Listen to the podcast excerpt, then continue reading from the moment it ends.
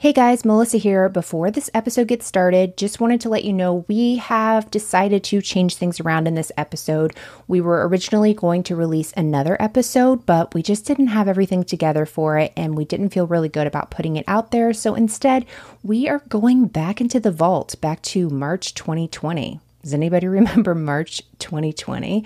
There's a chance you might not have listened to this episode because I don't know, you might have been busy with something else during March of 2020. So we wanted to re release this episode. It's the murder of Larry McNabney, and we actually have an update. And this update is from Patreon uh, back a few months ago. And so we, we are going to include that at the end of the episode. So you'll hear the episode and you will hear the update, which is really wild. Um, we also have our recorded intro from this week and the outro. So those happened in 2022, the year of our Lord. The other part is from March 2020. So if you have any questions, I don't know why I would ask if you had any questions, but if you do, I guess you could email us. Otherwise, just listen to the episode. See you guys next week.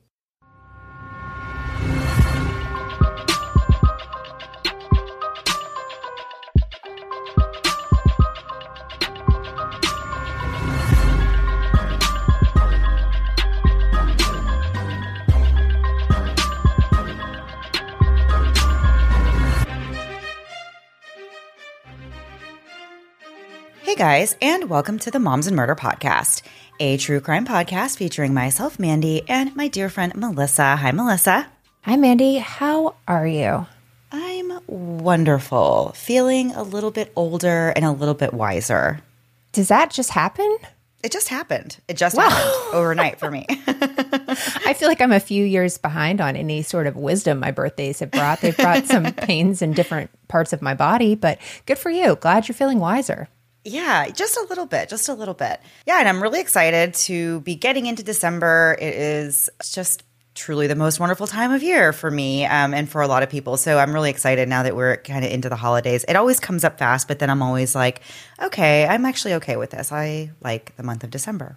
Yeah, it's it's a great one. Speaking of the end of the year and new year, kind of, I think that's kind of where you were going. yes. Mandy, we have a little bit of an announcement. It's not a big announcement nobody read too much into this, but Mandy, we are updating our name in the new year. We are glowing up. We oh oh I like it. So we are going to be no longer moms and murder. We are in our hearts, but we're going to be moms and mysteries. Yay! Moms and mysteries. Yes. I like it.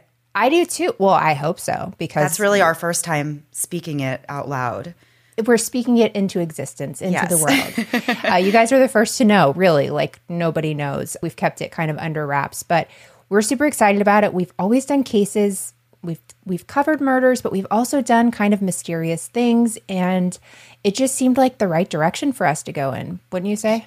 Absolutely, yeah. And honestly, I feel like it's like you said, it's really not even that big of a deal. So nothing to be alarmed about. It is kind of like a little bittersweet to say kind of goodbye to the name Moms and Murder, but like you said, we're always we're always the moms and always Moms and Murder in our hearts. But yes, I am super excited to kind of start off the new year with the new name of Moms and Mysteries. I think that'll be a good thing for everybody going forward. You guys are going to get like the same kind of content we've always had uh, with just a little bit of a different name.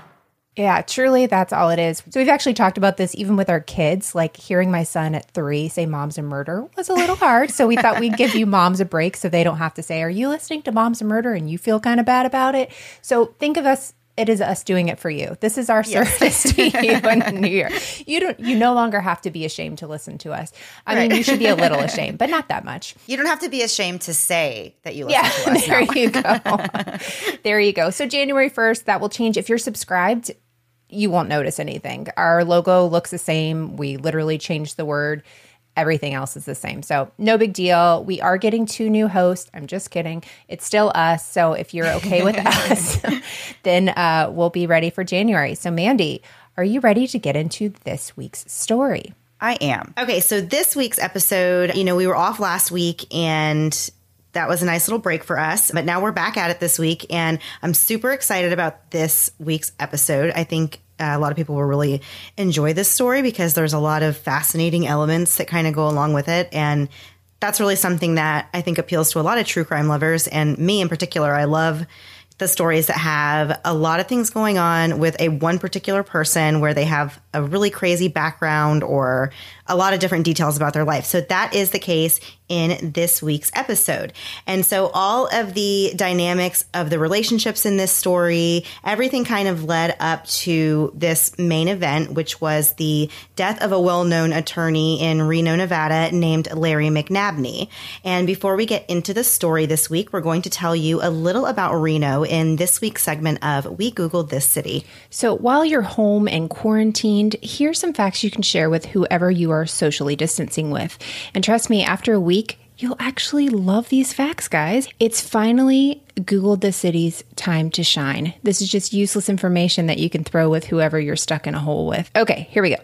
Reno is located in Nevada and has a population of around 248,000 as of the 2017 census. Nevada is actually the largest state that produces gold in the U.S. It's only second in the world behind South Africa. And this fact isn't funny, but if you're playing Trivial Pursuit during quarantine, you're welcome. The video for one of my favorite 80s songs, Take Me Home Tonight by Eddie Money, was filmed in Reno. If the song was to be updated to today, it may be named Take Me Anywhere But Home Tonight. and lastly, Reno is the birthplace to blue jeans. That's right, back in 1870, somebody asked a tailor by the name of Jacob Davis, which does not sound like a very 1870s name, does it? it sounds like somebody who'd be in your kid's class today. Um, but they asked Jacob Davis if he was able to make a pair of pants that were a little sturdier. Davis took the challenge on and added copper rivets to his design and paired with Levi Strauss to finance his pattern, and that's how we got jeans.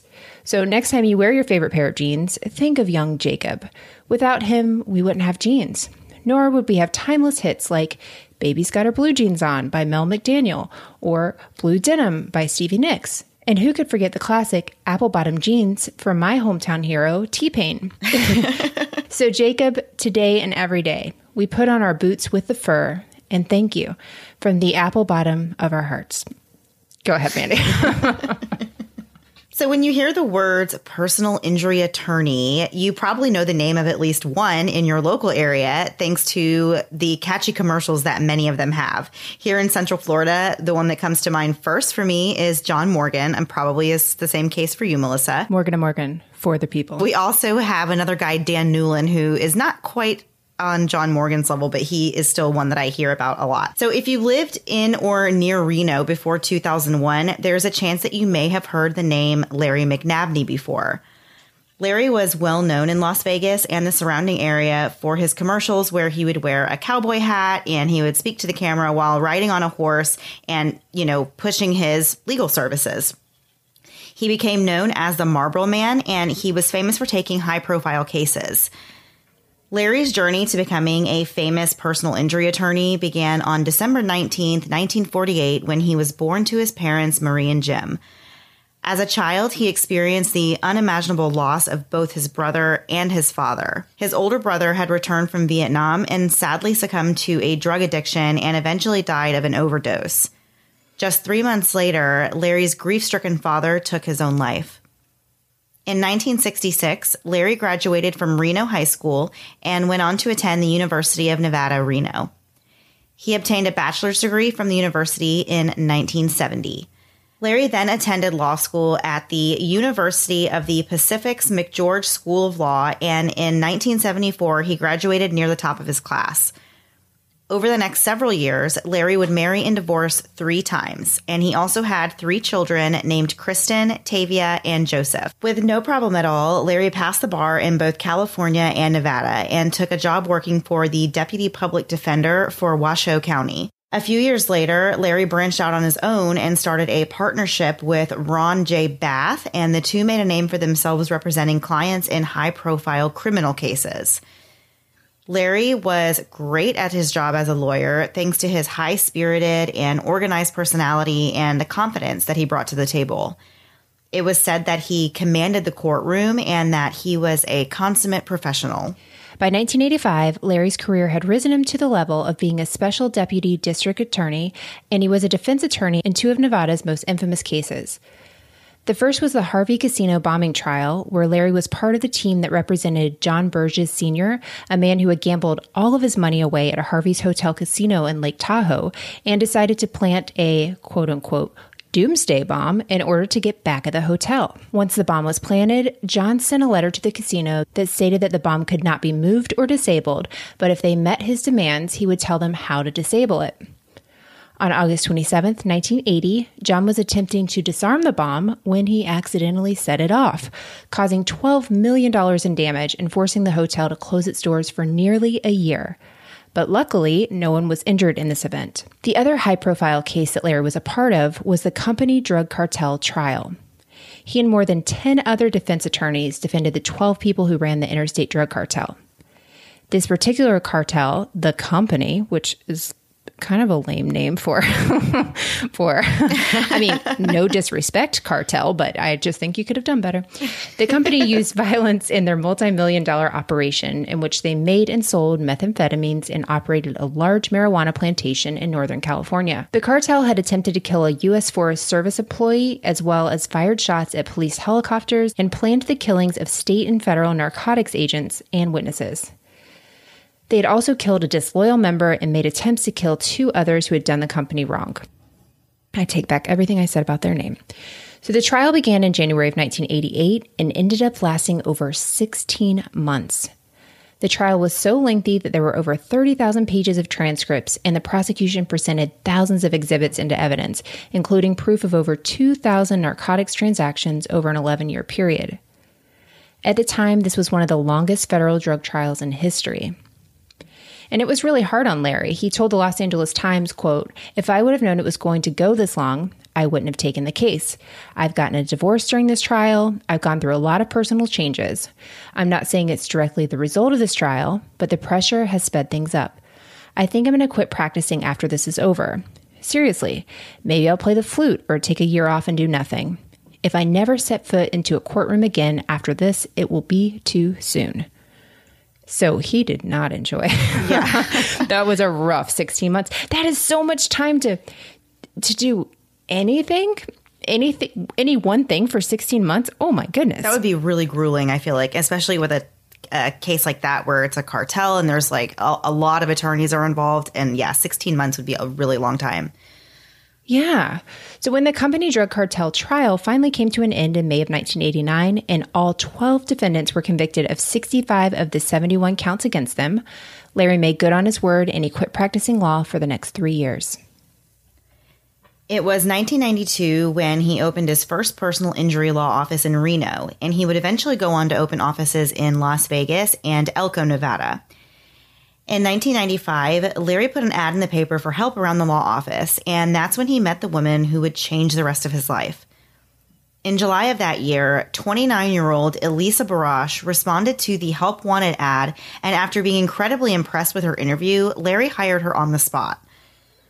He really thought that Elisa was nothing short of amazing. He told his daughter Tavia that Elisa was brilliant and bright and that she handled things and helped really take a load off of his shoulders.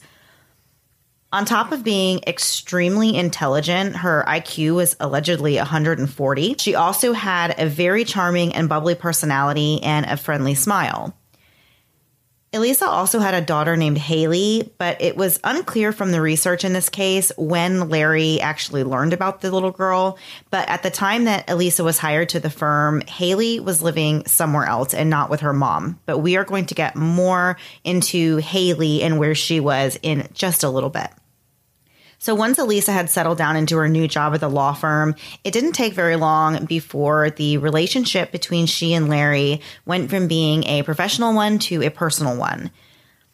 After they kind of learned of their shared interest in wine and horses, the two started dating, and those around them could see that they were really happy together. Although some of Larry's friends and family did think there was something off about Elisa, but that they couldn't really put their finger on. They could tell that Larry was really happy, but Larry's daughter felt that Elisa put a wedge between her and her father. And she said that she wasn't allowed to call him anymore or see him whenever she wanted to, but she could tell and she knew that her dad cared for Elisa, so she didn't bring it up or want to start an argument over it or to ruin her dad's, you know, the good the great time that he was having. Larry hadn't always had the best luck with women.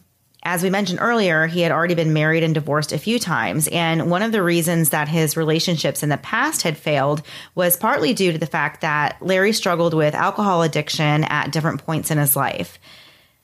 One friend of Larry's said that from time to time, Larry would disappear on alcohol binges and not show up again for weeks. He said, quote, it was like a void he was trying to fill and he never could fill.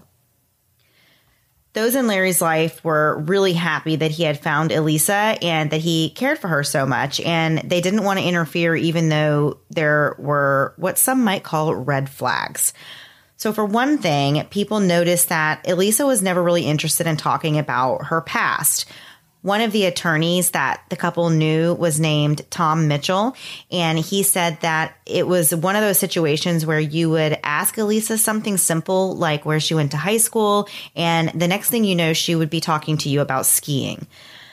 But Larry was enamored with Elisa. Within two months of starting her job at the law firm, Larry had already bought Elisa a new red Jaguar. He even bought a stable of horses, and the two began riding in competitions and attending horse shows. Of course, Larry already had this previous love of horses as demonstrated in his commercials that he used for his law firm. At some point in late 1995, Elisa decided to bring her daughter Haley to Reno to stay with her and Larry. The couple was doing really well both in the office and at home until there was a little hiccup in December of 1995. And we're going to get right into what happened after a quick break for a word from this week's sponsors.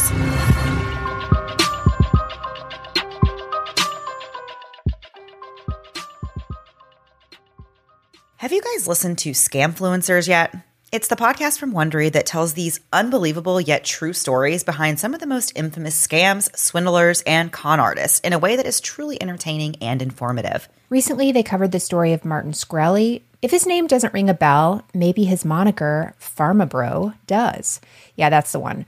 Martin gained prominence back in 2015 when the pharmaceutical company he owned raised the price of a life saving drug by 500%. The fallout from this scandal garnered attention from the federal government, and they soon learned that not only was Martin behind these astronomical price hikes, but he had even deeper secrets that he was hiding. Eventually, charges would be filed, but the pharma bro wouldn't go down without a fight. I'm one of those people that has followed this story for years, but I love the way scamfluencers tell this story. Although I feel like I knew kind of everything about the story, I actually learned so much from their telling that I immediately subscribed to hear what other scandals they would come up with.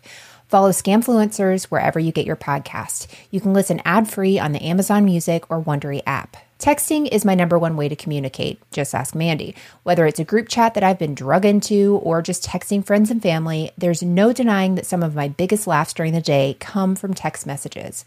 So, wouldn't it be nice if there was one place to see all of your sweetest and funniest messages from those you love? Now there is, thanks to Keepster. Keepster is the only way to turn your favorite iPhone texts and photos into beautiful keepsake books. Whether it's documenting the beginning of a new relationship or inside jokes with your besties, Keepster is the place to do it. Just download the Keepster app on your computer, choose your favorite texts, photos, emojis, inside jokes, and Keepster will do the rest. It's really that simple. I was going through our family group chat the other day, and I just love seeing these photos of my kids that my in laws are so quick to comment on and, you know, cheer for my daughter for her volleyball pictures. There's all these little moments that live only in my phone. Keepster sent us a sample book, and the quality of it is really amazing. Plus, their books start at just $12.99, so it's really an affordable way to get something fun and personalized for those in your life. And I can't wait to get one for my family in our group chat. And say you're a procrastinator and you didn't order your best friend a gift until Christmas Eve, Keepster's got you covered. They'll actually give you a digital copy of it while you wait for your physical book to arrive. We live and share so much of our lives on our phones. Now you can save what's special with Keepster. So if you have an iPhone, head to keepster.co slash moms and put in promo code moms for 25% off. That's keepster.co slash moms and use code moms for 25% off. One last time, keepster.co slash moms for 25% off. And now back to the episode.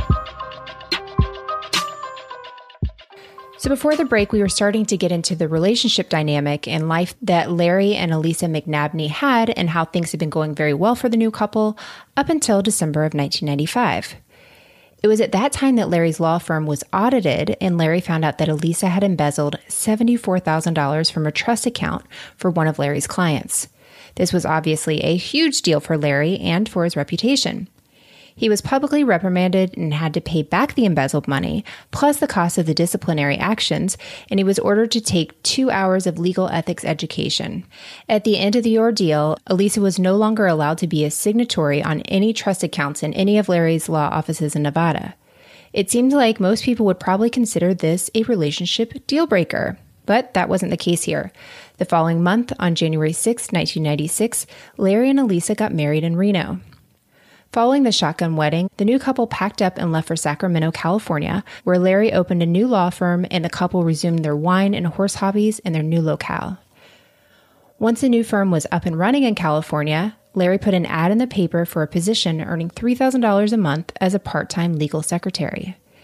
Since they were now in California, Elisa could once again be the signatory on trust accounts, that's a lot of faith to Yeah. give someone who just got you in a lot of trouble, Yeah. right? Like a ton of trouble. You'd think you just say, like, there's just no reason for you to be on there. I trust you, but like, you don't have to be on there. I don't need you to sign these things. Yeah, it does seem weird. Like especially after there's already been this like huge incident that cost him a lot of money and yeah, like drug his name through the mud kind of by by letting this happen. So I just think it's Right. crazy that you know that you would ever give somebody Probably says a lot about their relationship. Yeah, definitely. Yeah, I, I, I mean, because it doesn't make any sense otherwise. So soon after the ad for a legal secretary went up, a woman named Sarah Dutra turned up for an interview.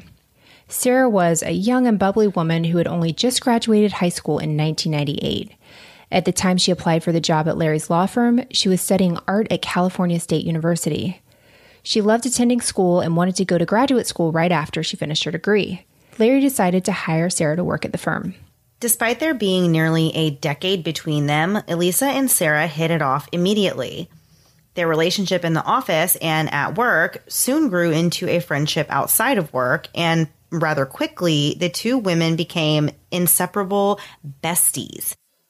It was around this time that Elisa first started really taking advantage of Larry and the money that he had.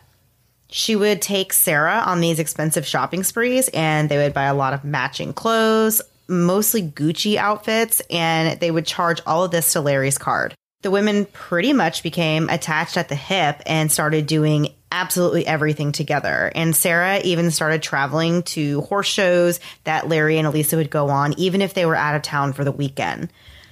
So, as you can imagine, there was some serious tension between Larry and Sarah, and neither of them liked each other, and both of them were very vocal about it. But of course, Larry was in a tough position, and he, you know, he felt like Sarah had just kind of barged her way right into his life and into his marriage, and he really wanted her out of the picture.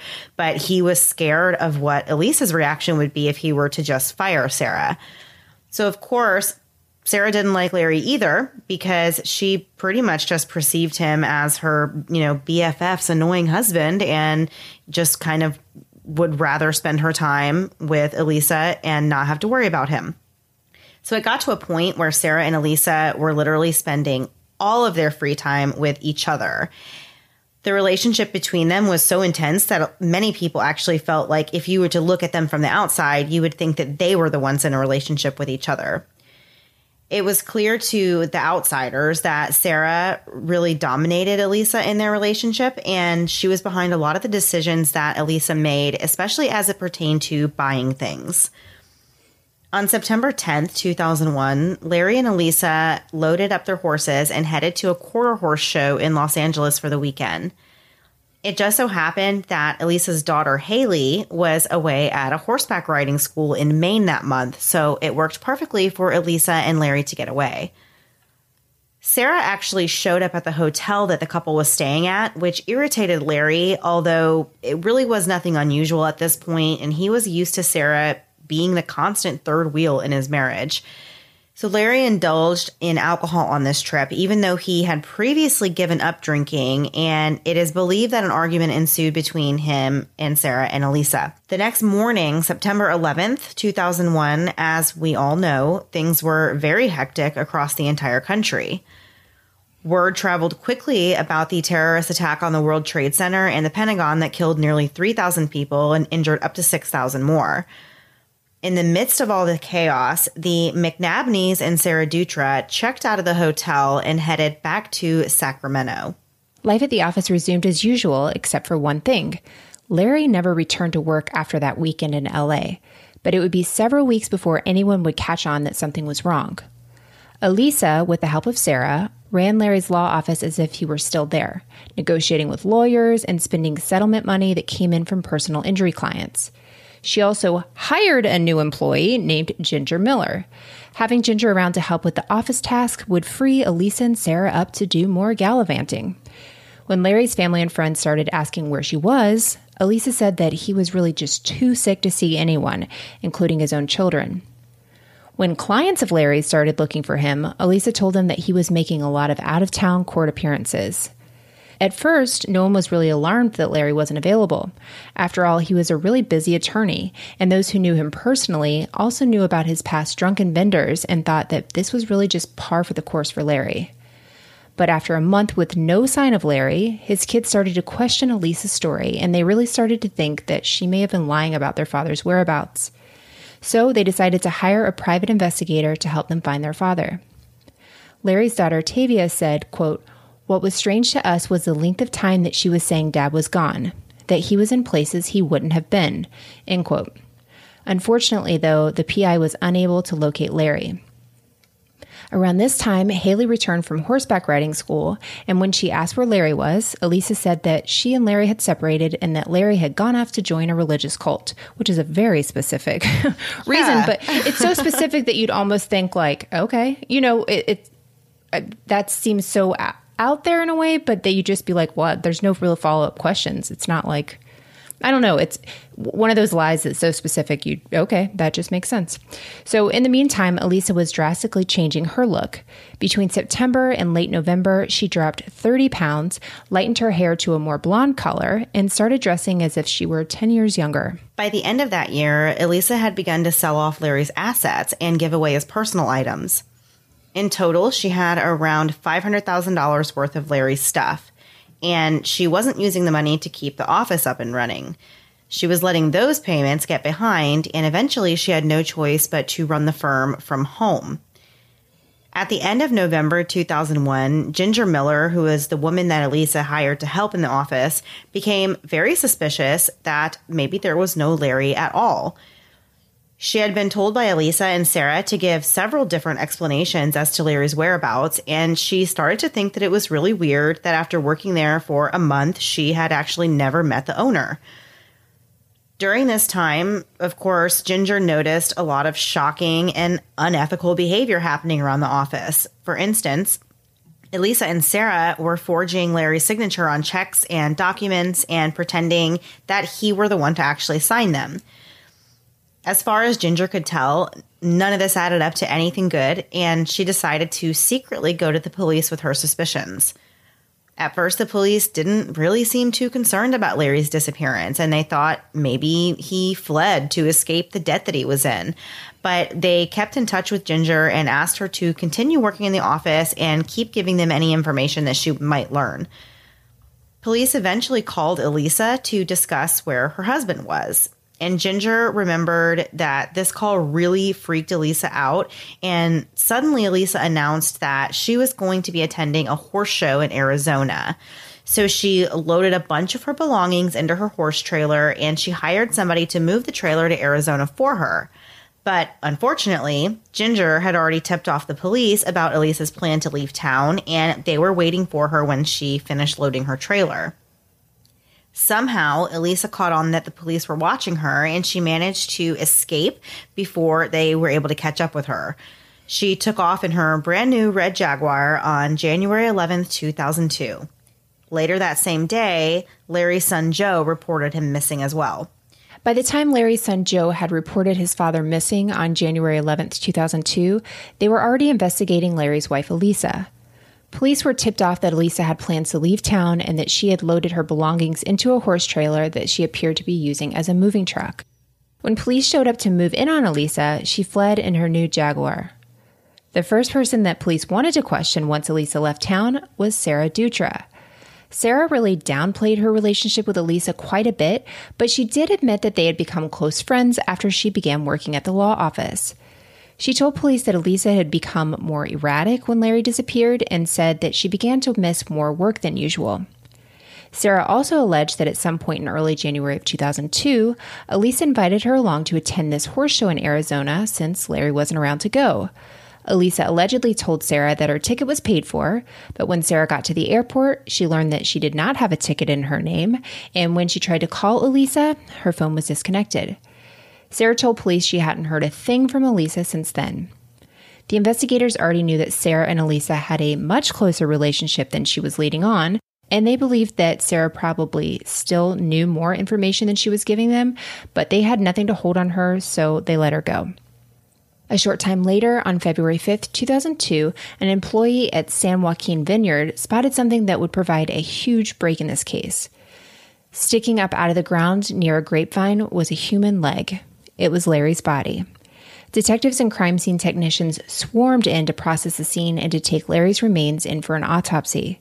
The initial exam revealed no clues as to how or why Larry had died. There were no external signs of trauma to suggest a cause of death. Another thing that was puzzling was that Larry's body wasn't as decomposed as it should have been if he had been dead since September, which was now over three months before. It was believed that his body had been somehow kept cold all this time and that whoever had buried it at the vineyard had done so recently.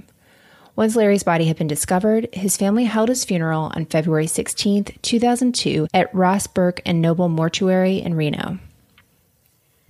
Further testing from Larry's autopsy later revealed his cause of death he died of an overdose, but not maybe what you might think of first. He actually overdosed on horse tranquilizers. So now that the police had a body and a cause of death, they focused their efforts on solving Larry's murder. Friends of Larry and Elisa, as well as family of Larry's, told the police that they had concerns and suspicions about Elisa from the beginning, but that they were all unnerved by how she behaved since Larry had been last seen. Elisa had been selling all of Larry's assets, and police agreed that this was suspicious, and they really moved Elisa to the top of their suspect list. The more people that the detectives talked to, the more alarmed they were by what they were hearing. One acquaintance that the couple knew from horse shows, named Evan Rees, told police that while they were at a horse show in Susanville, California, Elisa casually just asked him if it were possible to kill a person with horse tranquilizers. It wasn't long before an all out manhunt was underway to locate Elisa, but they were stopped in their tracks pretty early on when they realized that there was actually no such person as Elisa McNabney. Police could find no record or driver's license, no social security number, or any trace of anyone by that name ever even existing. Detectives soon stormed Larry's law office, but when they arrived, it was empty and there was no sign of Elisa. But they did still have the horse trailer full of her belongings to search through. Everything inside this trailer was really thrown in haphazardly, but upon searching through it, they located a file that had the name Laren Renee Sims Jordan. When they looked up that name, they discovered a whole treasure trove of information, including a rap sheet that was 113 pages long and included charges of credit card fraud, parole violations, and grand theft. Laren had been using the name Elisa as an alias, and it became the main goal to find out who this mysterious woman was and to figure out what, if anything, she had done to Larry. A warrant was issued for Laren's arrest, and a $10,000 reward was announced for information leading to her arrest. Police followed Laren's trail and discovered an enormous backstory that had led up to this point in her life. Laren Renee Sims was born on January 20th, 1966, in Attleboro, Massachusetts, to parents Jesse and Jackie.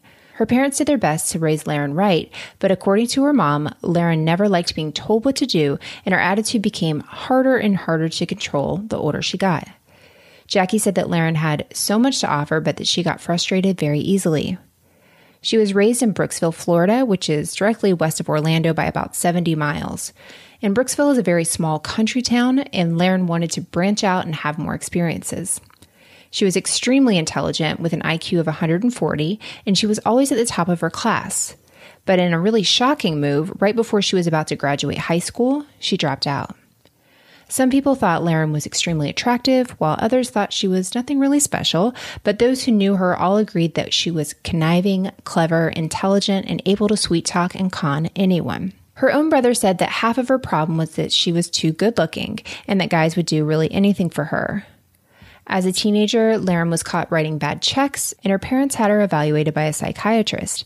That's when she had her IQ tested. Despite being very smart, Laren had several disciplinary problems throughout high school, and she skipped school a lot. Teachers described her as being moody, distant, and stubborn, and classmates remembered her as being outgoing and rebellious. When Laren was just 18 years old, she married her first husband, Virgil Jordan, who fathered Laren's daughter, Haley. The relationship was short lived, and by the time Laren was 20, the young couple were divorced. After this failed marriage, Laren began stealing and conning people. Her life seemed to really take a turn, and she made one bad decision after another. A few years later, Laren had another child with a man named Kirk. They had a son named Cole who was born with cerebral palsy. According to Laren's brother, by the late 1980s, Laren had started dating a string of what he called losers. In one of Laren's relationships, the boyfriend talked her into breaking into his ex wife's house to steal the Christmas presents from under the tree. He convinced her to do it by saying that the gifts actually belonged to him and that he wanted to give them to his kids. Laren ended up getting arrested for grand theft and was charged in another burglary and theft just a few months later. She received probation for these two offenses. So Laren wasn't one to be held down, and she eventually decided to violate her parole and attend a hockey game in Tampa. Unfortunately, her probation officer happened to be at the same game and saw her there, and so she was arrested and spent nine months in jail. But quickly after she was released, she was caught using a stolen credit card and was forced to actually wear an ankle monitor. In early 1993, Laren went on the run. This was the first time that she changed her name to avoid being found. She would eventually use 38 different aliases over her lifetime. If you get that many aliases, do you just turn around anytime anyone says any name? If somebody just says, like, looks in your direction? Can you imagine? I would be so confused. Like, I can't even imagine or fathom changing my name for a non nefarious reason and then having to like remember that name and like learn a new identity. Like imagine if you were in the witness protection program or something and you actually had to get a new identity. It would be so hard. I would never remember. Like, I don't understand people who have aliases. It really blows my mind that they can keep it all together and like keep track of everything. Yeah, I don't know. I mean, it, you've got to think like if I if I if I do this wrong, if I screw up, then the jig is up. So I guess if you're like threatened with maybe prison time, you could probably yeah. put your brain cells together to remember it. So while Laren had been on one of her jail stints, she had somehow managed to see the social security number of another inmate named Elizabeth Barash, and the highly intelligent Laren just m- memorized this person's social security number in jail, which is just mind blowing to me that she could see this person's number and just memorize it. Like she didn't have anything to write it down with or save it, you know, and right. she just memorized it. And later on decided to take over Elizabeth Barash's identity and was like, oh, you know what?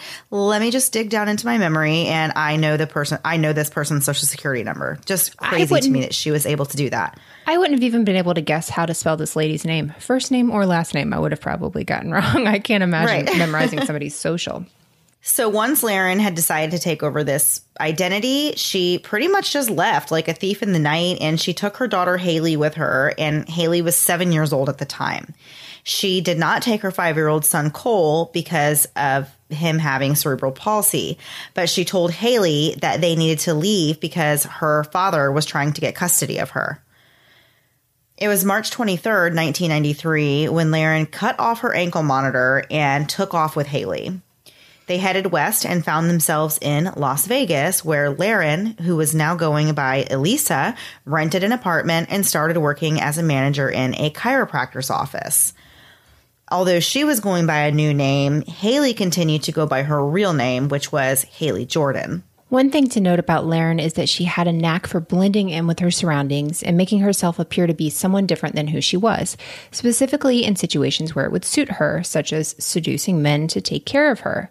While living in Vegas, Elisa met Ken Redelsberger and began a relationship.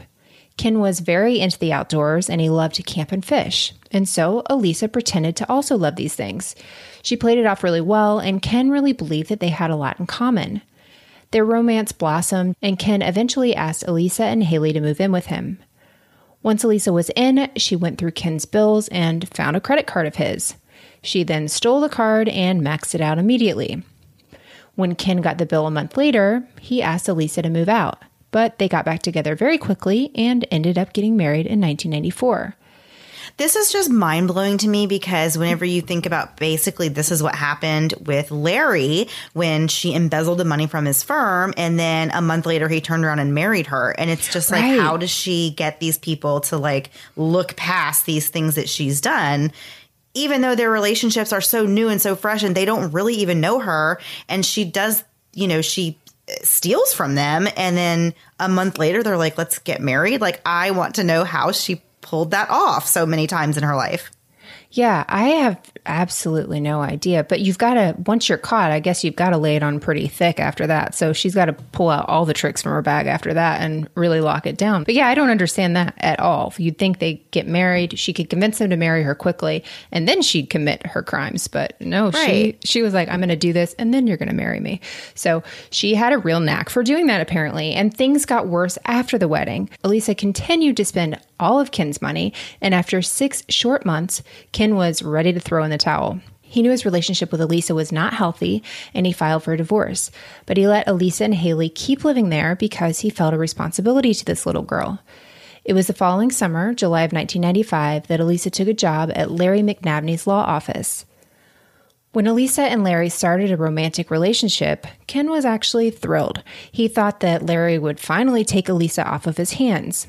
And it wasn't long before Elisa did move in with Larry, although her young daughter Haley continued to live with Ken. Elisa morphed herself from this outdoor loving type of girl to acting as a sophisticated legal secretary. She was really able to run Larry's life. She set his appointments and spoke with important people.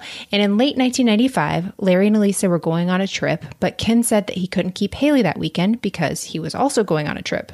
Ken put Haley on a plane to Reno so that Elisa could pick her up, but Ken never saw Haley again. Elisa announced that she was going to have Haley live with her and Larry. Elisa only contacted Ken a couple more times, and all in all, she stole around $30,000 from him over the short time she knew him. Ken eventually moved on with his life and put Elisa behind him until the police questioned him after Larry McNabney was found dead and Elisa was a suspect. And we're going to get into what happened next after one last break to hear a word from this week's sponsors.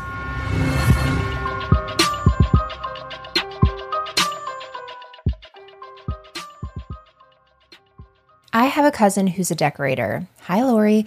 If you literally give her five minutes, she can not only tell you what to do with your house, but she could actually build it for you. I do not have this superpower. In fact, we've lived in our house for five years and I still have walls with nothing on them because I just don't know what to do with them. Thankfully for me, canvasprints.com is the answer. Canvasprints.com allows you to create quality canvas prints at truly affordable prices, and it's so easy to use. You literally just upload a photo from the same phone you're listening to us on, and you can create beautiful prints. I had this one set of photo files on Etsy that I bought several months ago, but I really had no idea what to do with it. I just knew it was pretty. I literally uploaded it to canvasprints.com, chose my sizes, and was even able to look at various curated canvas sizes, so I really knew what I was having printed. And it's not too late to get your holiday shopping done with canvasprints.com. You can take a photo of your kid's most embarrassing moments and put it on a mug for their new spouse, or even create a puzzle of the cast of Love is Blind for your fellow podcast host. Hint, hint, Melissa. I hear you, Mandy. But the one thing you can't do is put an unflattering picture of your sister on coasters because that's sort of my thing. Right now, canvasprints.com has a special offer just for our listeners. Go to canvasprints.com and use code MOMS25 to get 25% off your entire order of canvas prints, canvas wall displays, metal prints, photo tiles, photo blankets and pillows, and much more. Why not start and finish your holiday shopping early with this amazing offer? That's canvasprints.com and use code MOMS25 for 25% off your entire order. This episode is sponsored by BetterHelp. We've just celebrated Thanksgiving, and if you were in a room with a bunch of people whose DNA you shared and thought, oh my gosh, I share DNA with these people, then therapy may be the right place for you. And with BetterHelp Therapy, you can get into all of your familial issues and more from the comfort of your own home. BetterHelp is therapy done right. Whether you're dealing with life changing issues or just everyday life issues, being able to speak through things with a therapist is really invaluable. Not to brag, but I too have family issues, so therapy's been a lifeline for me for years. And BetterHelp makes it so much easier by being able to speak to my therapist from my computer, through calls, or even messaging without ever having to leave my home. As the world's largest therapy service, BetterHelp has matched 3 million people with professionally licensed and vetted therapists available 100% online. Plus, it's affordable. Just fill out a brief questionnaire to match with a therapist. If things aren't clicking, you can easily switch to a new therapist anytime. It couldn't be simpler. No waiting rooms, no traffic, no endless searching for the right therapist. Learn more and save 10% off your first month at betterhelp.com slash moms. That's betterhelp, H-E-L-P dot com slash moms. With one of the best savings rates in America, banking with Capital One is the easiest decision in the history of decisions, even easier than deciding to listen to another episode of your favorite podcast. And with no fees or minimums on checking and savings accounts, is it even a decision? Get started today. It only takes about five minutes to open an account with Capital One, and there's no minimum to open and keep your account. That's banking reimagined. What's in your wallet? Terms apply. See CapitalOne.com slash bank. Capital One NA member FDIC. And now back to the episode. Before the break, we were talking about how uh, this man, Ken, who had been dating Elisa before she met Larry, had just put Elisa's daughter, Haley, back on a plane to her and he never saw her again. Elisa decided that the child was going to live with her and Larry, and that was kind of the end of things between Elisa and this man, Ken, and that was you know, the final tie between them that was cut off. So he didn't hear anything about her again until the police came questioning him regarding Larry McNabney's death. So Ken told investigators that Elisa's name was Elizabeth Barash when he first met her, and the police found an address for a woman by that name in West Palm Beach, Florida. However, when they arrived there, they found not the woman they were looking for, but instead they found the real Elizabeth Barash, who had her identity stolen by Laren while they were serving time together, as we said previously.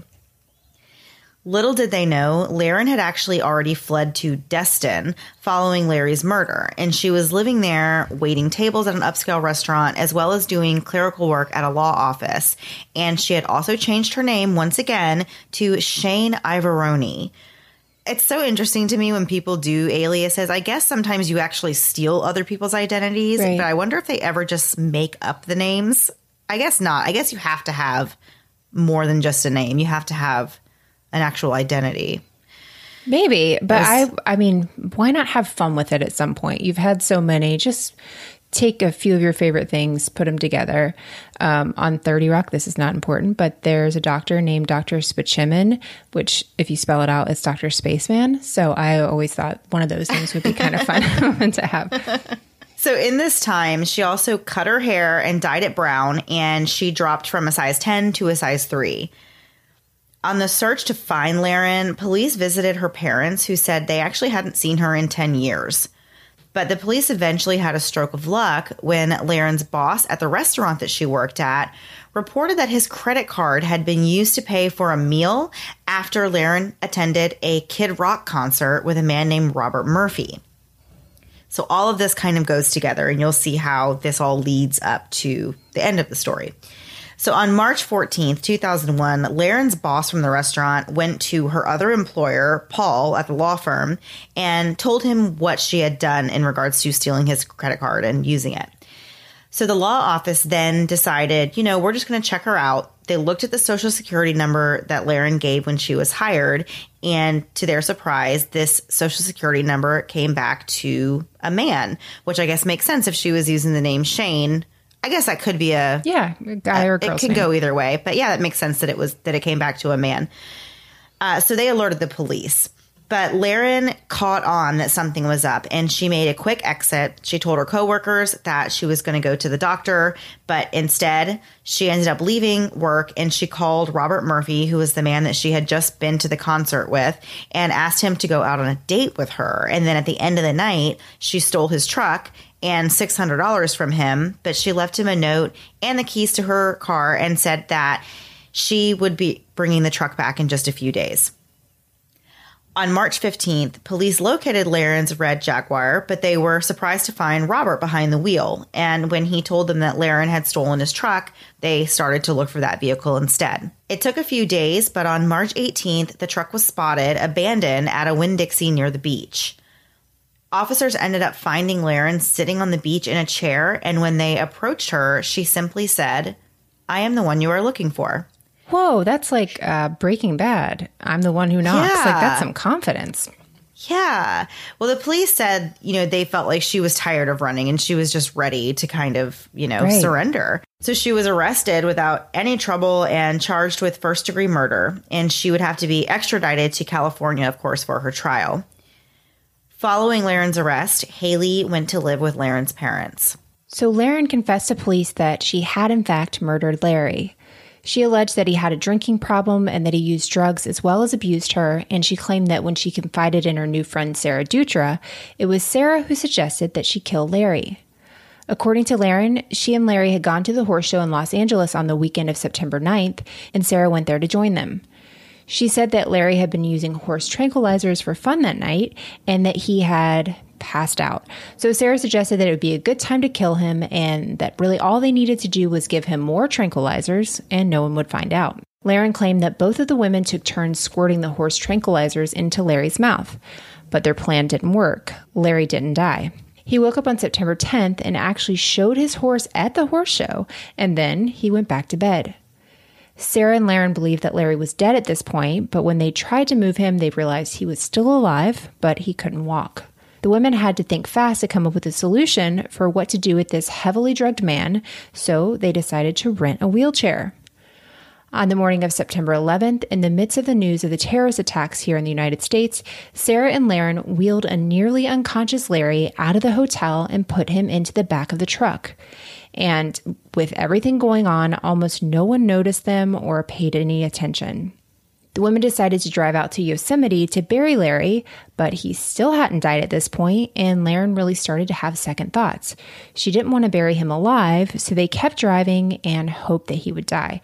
Obviously, so terrible that you're just waiting for this person who you loved to die. You're just driving around like impatiently, hoping for this person to die. Well, and it's like horrifying to think about it from Larry's perspective because he was on tranquilizers, but he was still. Mm-hmm. He was conscious, like he was alive and like knew what was happening. He can't do anything. He can't move. It's just terrifying. It's horrible. Yeah. They eventually found themselves back at the house that Larry shared with Laren, who only knew her as Elisa. When they got to the house, Larry said he wanted to sleep. The next morning, September 12th, Laren told police that Larry was dead. Laren said that she and Sarah then wrapped Larry's body in a sheet, put duct tape around it, and then placed his body inside a refrigerator in the garage while they tried to come up with a better plan. As we said earlier in the story, this better plan was to pretend that Larry was still alive and to continue to run his law firm and spend his money. Laren continued giving her confession to police and said that months after the murder, she and Sarah put Larry's body in the trunk of her car and drove to a Vegas hotel. Sarah allegedly stayed at the hotel with Larry's body, and Laren went out looking for a spot to bury him. But she ran into a problem when she realized that the ground was too hard to dig. So the women then drove Larry's body back to California and they decided to bury him in this vineyard. Laren snuck in at around four o'clock in the morning and dug a hole and placed Larry's body inside. Investigators asked her how deep she dug the hole, and she responded, quote, not deep enough, obviously. Finally, Laren told police that after the body was gone, she asked someone to come move the fridge away from the house. After hearing Laren's confession, the San Joaquin County Deputy District Attorney said, quote, this admission may be the only time she has told the truth in years. After Laren had confessed, she was able to visit with her family and see her son Cole, who was now 16 and hadn't seen his mom in nine years. On March 31st, 2002, Laren took her own life in jail. She left a suicide note addressed to her attorney, Thomas Hogan. She put the note in an envelope, tore it into four pieces, put the pieces into a sandwich baggie, and placed it in the corner of her cell. In the note, Laren described a hostile relationship with Larry and alleged that he first hit her on July 2nd, 1996. She said that she confided in a friend who also worked at the office at that time, and when Larry found out that she told the woman, he fired her. Laren wrote, quote, Tom, I think we both know it doesn't matter what kind of man Larry was. We murdered him.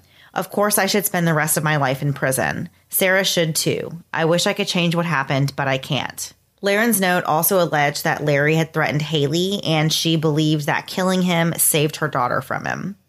She also had some other interesting words in her note, and she was kind of expressing an attraction and this admiration for her lawyer, who she thought very highly of. Her lawyer later came out and said that he thought she was just distraught while she was writing this, and like that those things didn't really. You know, mean anything. Right. So finally, Laren ended her note by asking Tom, her lawyer, to sue the Hernando County Jail for not preventing her suicide. And she wanted whatever money was paid out to go to her two children.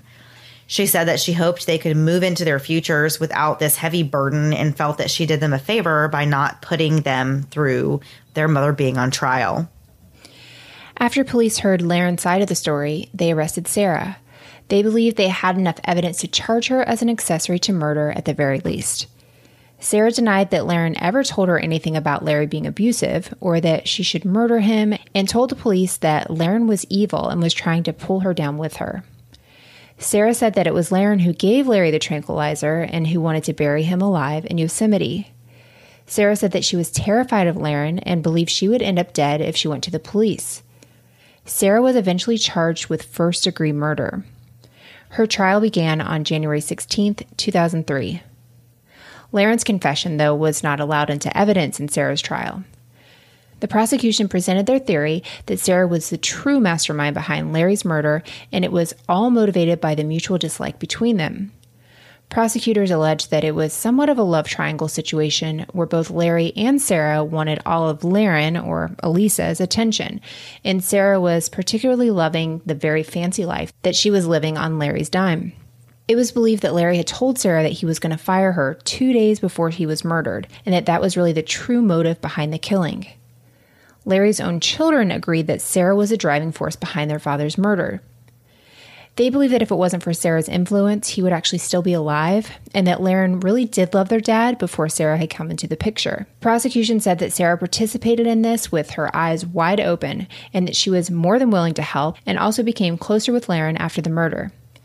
Sarah's defense was that Elisa was bored with Larry, so she decided to kill him, and then she manipulated Sarah into helping her cover it up. She claimed she was terrified of Laren and what she was capable of.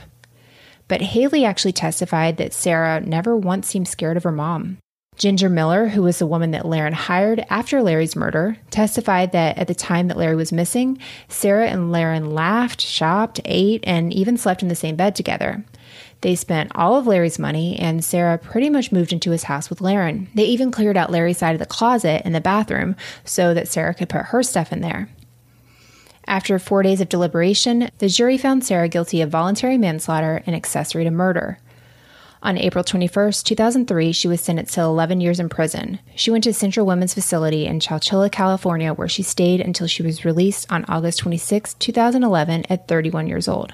So, update time. Because this is a brand new update that is from April of this year, 2022. So, this is just a couple months old. Um, so 2020 actually released an episode that featured an interview with Laren's daughter Haley, who, ha- of course, has never spoken to the media before this. Um, she chose not to because she really just wanted to forget her past, as we said. And I, and I we say this a lot in these cases where it's like when there's kids that are involved and like they either go live with a family member or they you know they grow up with a totally different life than what they you know could have had if they if if these terrible things didn't happen. Um, so I can understand not wanting to like be out in the public, Yeah. but she did speak on 2020 um, this year. So she went on to say that she spent the majority of her life on the run with her mom, and she described pretty much her whole life as being very erratic and constantly being on the move. They would only spend maybe six months or two a year at the most in one place at a time, which is really hard for a kid. Yeah. I didn't like. Um, I didn't move around like a lot as much as some people, but my dad was an air traffic controller and like we moved to lots of states. And I, at one point, I did like a, I calculated how many different schools I went to. I think I went to like five elementary schools, three different middle schools, and four different high schools. And so I'm Well, like, that's like no every year. Yeah, you should, that's yeah, a you should ever go to that many schools. Um, so Haley said, quote, when I think about my mom from that time, for her it was about fun until it was not. Until it was about waking up in the middle of the night and saying, hey, we have to leave because rent hadn't been paid or because she was being evicted. Haley said that Larry's struggles with addiction made her feel constantly unsafe around him. And she also said that she witnessed Larry physically abuse her mom. Haley said that Laren left Larry at one point, but went back because he had threatened to turn her in for the outstanding warrants that she had. Haley also said that she did try to leave a couple of times. Um, her mom tried to leave a couple of times, but he tracked them down and said that, you know, if they didn't agree to come home with him, he would kill both of them and then my himself. gosh. Yeah. Things actually got so bad that Laren sent Haley away um, to Maine to train horses. And Haley said at this point that Larry was just going off the rails. Those were her words. She said that he was losing control of himself. And she said, quote, I knew it got really bad when my mom looked at me and said, oh, I got you a job training horses in Maine. Um, and so she packed up all her stuff and left at that point. When Larry's body was found, Haley said that she and her mom were actually in Arizona and they had to move again when his body was found. And um, at that point, she hadn't really known what her mom had done. And she was just so used to moving that she didn't even question it. You know, this time, what was different about it than any other time they had done it? So they ended up driving all over the country. They spent time in multiple towns, and Haley said they picked where they were going to stay based on how much tourism there was there. Because when there's a lot of tourism, it's easier to just blend in. People are expecting there to be outsiders, you know, coming Yeah. and going. So um, they also would use cash for everything. At this point, Haley said she still didn't really know what was happening back in California, um, but leaving Arizona just reinforced to her that you know this was her way of life and this is what she was going to have to do, you know, to continue to protect, you know, her mom from whatever it was that they were running from. So Haley and Laren ended up settling in Destin, Florida, and they ended up changing their names. But Laren started to panic that the authorities were going to find her there. So she picked up Haley and said they're moving to Charleston, South Carolina.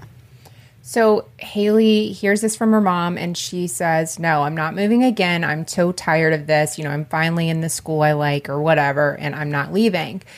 And she said she felt really kind of resigned to this life, that she was a non person. She said, I exist, but not really me. And that's when Laren tells Haley what actually happened to Larry. And Haley said, quote, and it kind of felt like everything was just white noise. I couldn't think. I didn't see anything around me. I was horrified, end quote. After this conversation, Laren drops Haley off at home and she drives off. Well, Haley is worried after her mom's confessed to this that she's going to hurt herself. And so she calls police and actually gives him a description of her mom's car. And that's how authorities were actually able to find Laren and track her down to the beach. She doesn't put up any resistance and she admits to the killing. Haley said, quote, I was both incredibly relieved that she was okay and horrified that I had contributed to her worst nightmare happening, end quote. Because their whole lives, you know, she's been on the run, really. Haley said she was devastated over her mother's death, and she told 20/20 that her mom was a victim of domestic violence and she's learned from the situation. She said she now knows that, quote, you never have to stay in a situation that you don't feel safe, a situation that you question. You have a right to feel safe, and you have a right to whatever future you're willing to make, end quote.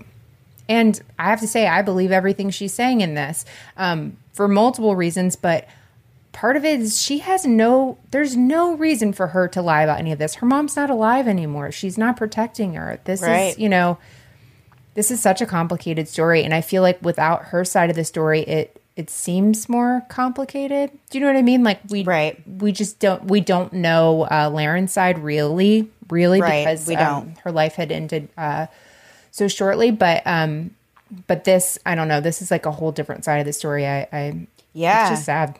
Yeah. Yeah, it is really sad. Okay, so that was our story for this week. Before we get out of here for the week, Melissa, let's turn the page and do last thing before we go. So, if you're new to Last Thing Before We Go, this is just something we do at the end of the episode, kind of a way to leave on a slightly lighter note and uh, just something to go on to your next show. Is that a way to say it? I don't know if that makes any with. sense, but There it's not. yeah. it, it doesn't have anything to do with the episode. So we're it's just it's like It's you're listening to a nonsense. mini Yes. version of another show, right? Yes. Okay, Mandy. So the year's almost over, 2022. Where'd you Hard to go? believe. Hard to believe. Where'd you go? So I think we're just kind of going to list some of our favorite things from the year. Does that sound fun to you? I have a few favorite things. Okay, great. Do you want to start it off? What What's the first category for you? Okay, so you gave me a few categories like favorite food items, favorite shows that were on TV, movies, and all that. So let's go favorite show. Obviously, right. for me, it's Love is Blind. We all know that. That's like, and the reason it's my favorite is because it's literally the only one I feel like that I watched all year. I did watch White Lotus, or I am currently watching White Lotus, and I love that show season? too. So, yes. Yeah, it's good. Uh, but those really were the only two shows I even watched. Those were my 2022 shows. Truly mind blowing. That is truly mind blowing. I had to like look at things to be like, what could I do? And I came up with three because I could not even get it down. Love is Blind didn't even make it. White Lotus, White what? I don't know. I didn't see that. Like that is not even on my list. My favorite shows this year were Severance, which is so good. It's on Apple TV. Have you seen that Apple Plus? What's it called? I don't know. I've seen that it's a thing, but I don't have it. It is a thing. I didn't either, but I got the seven day trial just for that. Forgot to end it. And then I ended up watching something else. And then I was like, all right, I got to stop. So, so good. Drama. It's a little like, not supernatural. It's a little techie. What's the word that's like, it can't actually happen? Please, God, don't let this actually happen. Um, but it's fun. It's different for me. Better Call Saul, Mandy. I tried to get you to watch this because you liked Breaking Bad. No, my husband gets on to me all the time about not watching Better Call Saul. He likes it. He watches it whenever I'm like sleeping because he always stays up after me. But um, yeah, It's he's also so said that I should watch it. I just it was the perfect finale, like the way to end that whole world, the Breaking Bad world. Could not have picked a better way to end it. My favorite comedy this year, Barry. I didn't know that that was like it was as good as it was. I had tried to watch it before. Absolutely perfect. Um, Bill Hader's in it. Do you know which one I'm talking about? Henry I don't. HBO. I don't know if I would recommend it to you um, because I feel like you would not respond to me in the way I would need you to respond to me. so I'm not going to recommend it to you, but other people that like good TV and watch more than two shows in a year, please watch Barry and get back with me. Mandy, what do you got next? Okay, so next, favorite food items of this year or snacks. Did you Okay. discover anything new or did you have anything? I don't know. I feel like I go through these phases, right? Where like one year I will be really into eating like a certain thing and then, you know, it kind of Totally. just changes with the time. So, what for you, what was it this year? This is going to sound lame, but it's actually so good and it fills me up. At Aldi, there is this protein bread, which sounds gross. I didn't even want to do it. I bought it on accident, but it has like seeds and stuff in it, and it's high in protein, so it fills you up. So I toast it and put one of those like cheese wedge things, you know, like that laughing cow, Oh, but yeah. like the Aldi mm. version of that, and then boysenberry jelly on it. It's so good. It's like a perfect. It's an easy way to eat something and like start your day off with actual food and like not be miserable. And so like I can eat it for a snack. It's so good. Um, I love it. So yeah, that's my that's my go to. What about you? Wow, I love that. So mine is not like an, a meal; it's more of an item that goes Okay. along with food that I have just been like obsessed with this year. And I'm sure that you've seen it at the store because I'm pretty sure this just came out this year, or maybe it was like I don't know for some.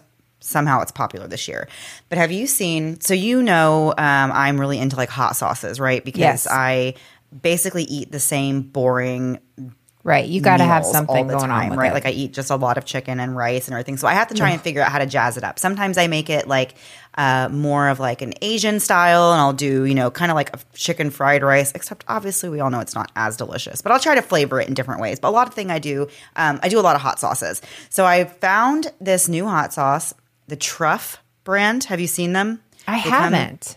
the like even the packaging is very like sleek and it even looks very like elegant and like high class for hot sauce. Okay, and turns out it must be I don't know what the deal is, but like I'm talking about Girl, a I just $13 Googled it. bottle of hot sauce. Yes, That is and not they sell them at Publix. I know. Well, they sell them at Publix, and so finally one day I was like, well, I really want to try it. I love hot sauce. I know it's expensive. I want to try it. Well, now I'm hooked on this hot sauce, and I understand. I totally understand the hype behind it. Um, but they have like different heat levels. They have like a medium, a super hot one, and then they have one that's like a mild. But now I've seen that they have other things. I've seen that brand has um, pasta sauce that I'm dying to try, and I guess the secret behind it is that they put truffles Truffle in sauce? everything. Oh, But, yeah. Like, then I got to thinking, like, what even are truffles? I don't even know what truffles are. So- Listen, I know pigs are involved. There's like truffle hunting pigs. I learned that on a Conan O'Brien show. I don't even know what it helps me. But truff hot sauce is my number one food item of 2022. I cannot live without it. Like every single day for the last couple of months, I have just been eating for lunch. I've been eating um, just my, I'll cook my jasmine rice and make my chicken, and then I'll do shredded lettuce and just put this hot sauce on it, the truff sauce, and mix it all up. It's ridiculous and it's so basic, but hot sauce.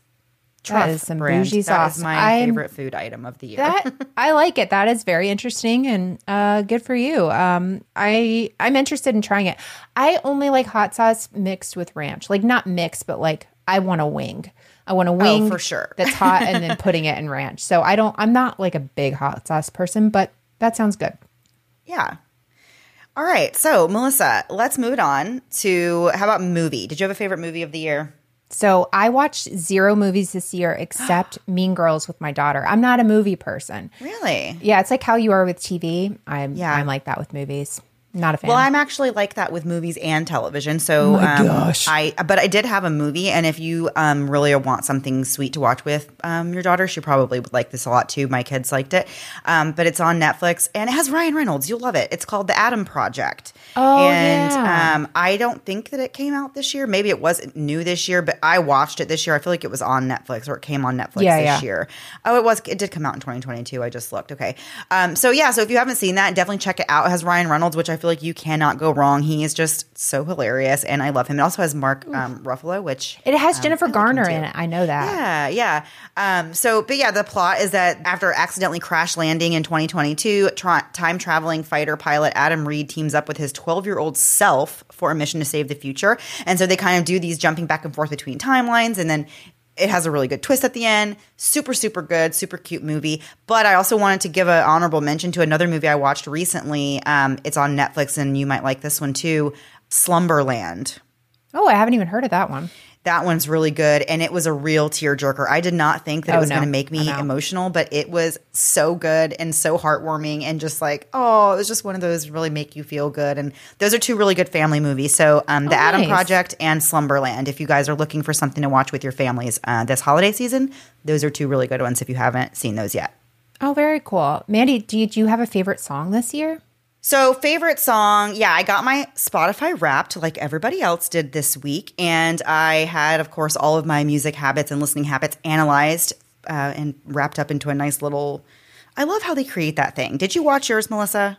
Oh yeah, mine said you didn't listen to enough on Spotify. I never use Spotify. I I'm lame. I use um, other Oh. See, stuff. I so bounce yeah. back and forth. And like Spotify said that I listen to more uh, than like 85% of people or whatever on Spotify. But I really think my listening is like actually more than that because I bounce between Spotify and Pandora. So I feel like if it, if they would have got my Pandora minutes calculated in there, I would have been listening to a lot more. Uh, Yeah, yeah. m- more than they thought. But anyway, so yeah, so I got my top five list. Um, honestly, it was mostly an embarrassment. My top two, though, weren't terrible. My number two spot was The Weeknd, which I think you know I always have listened to The Weeknd, so that's not really like Right. a big, big shock. not shocking. But my number one um, this year was Qveen Herby, and I don't know if you even know who that is. I'm guessing you probably don't.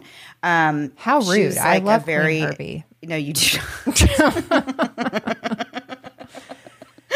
Never. It would be really funny it. if you did, but I know that you don't. No. Mm-mm. It's very positive and like very um like empowering, I guess. For like, it's like um It's a queen with a V. QV. yes, yes, Okay. it is, and her music is very different, and uh, I just love her. She's very uh, unique and very like She's younger than me. I'm out. I love her. She is pretty young, but she's awesome. And she is an awesome content creator as well, which I didn't know that about her until I started following her on Instagram. And I realized that she actually makes like a lot of really cool content too, like uh, reels and stuff like that. Um, So I like her. But yeah, she definitely has music that is not like safe for the little ears. So don't check that one out while you're like driving to um, the kids to school or anything. But uh, Yeah. yeah, so that wasn't those were my my top two. I don't even want to list my last ones because That's fine. I think top it's two just is too much. Yes, I'm worried for you. so how that. about how about you, Melissa? Well, TikTok thinks my favorite song is "I Made You Look" by Meghan Trainor, and Oh. I don't know that it is, but like I don't have another answer because I hear it all the freaking time. So I'm gonna go with that just by you go. default. Yeah, I don't really listen to the radio. I listen to like. I listen to old music. Like my husband always makes fun of me for that. He's like, "You don't know any songs that came out this year," and I really don't. I listen to a lot of old music too. I've come to realize, and I just like I don't even care. You know, I'm just like those are the songs I like. My family gets so concerned when I start A L E X A and uh, I start like 90s country, or, you know, you can totally see my mood. I'm like, Celine Dion, whatever. 70s rock. They're like, please, like, take a pill, do something. Like, right? down. Oh my goodness. All right. So, Melissa, is there anything else about 2022 that you would like to share with us today? Did Absolutely. you have any more favorite things? It was a year. It's been a great year. It's been a It wonderful been. year. We've had, I mean, we still have one more. Okay, so let's add that. We have one more episode of the year, and then we'll be re releasing a couple for the rest of the year, and then we'll be back in early January. So, same two with a new off we name. take. Remember, Yeah. yes, we will be back in the new year with our new uh, name, Moms and Moms Mysteries. and Mysteries. It's so exciting. I'm very excited to start the new year, new name, new. It's new not really new year, new, me. name, who dis. Yeah, yeah. It's not really though because it's still it's still us, but it'll be fun. It'll be It's really exciting. the same. It Yeah. will be exciting. Yes. Before we go, one quick thing. Thank you big time to Susan's family, Missy and her friend Megan were so kind to talk to us and Haley and give us more information. And we just feel like we, because of that, we really got to know more of who Susan was. And so thank you so much to them for wanting to share their story with us and allowing us to share it with you guys. All right, guys. Well, that is it for this week. We will be back next week, same time, same place, new story. Have a great week. Bye. Thanks so much for listening to the Moms and Murder podcast. Make sure to check back with us next week for a new episode. You can also find us at momsandmurder.com where you can connect with us via social media. Please make sure you subscribe and give us five stars because giving us four stars would be a crime. Thanks so much.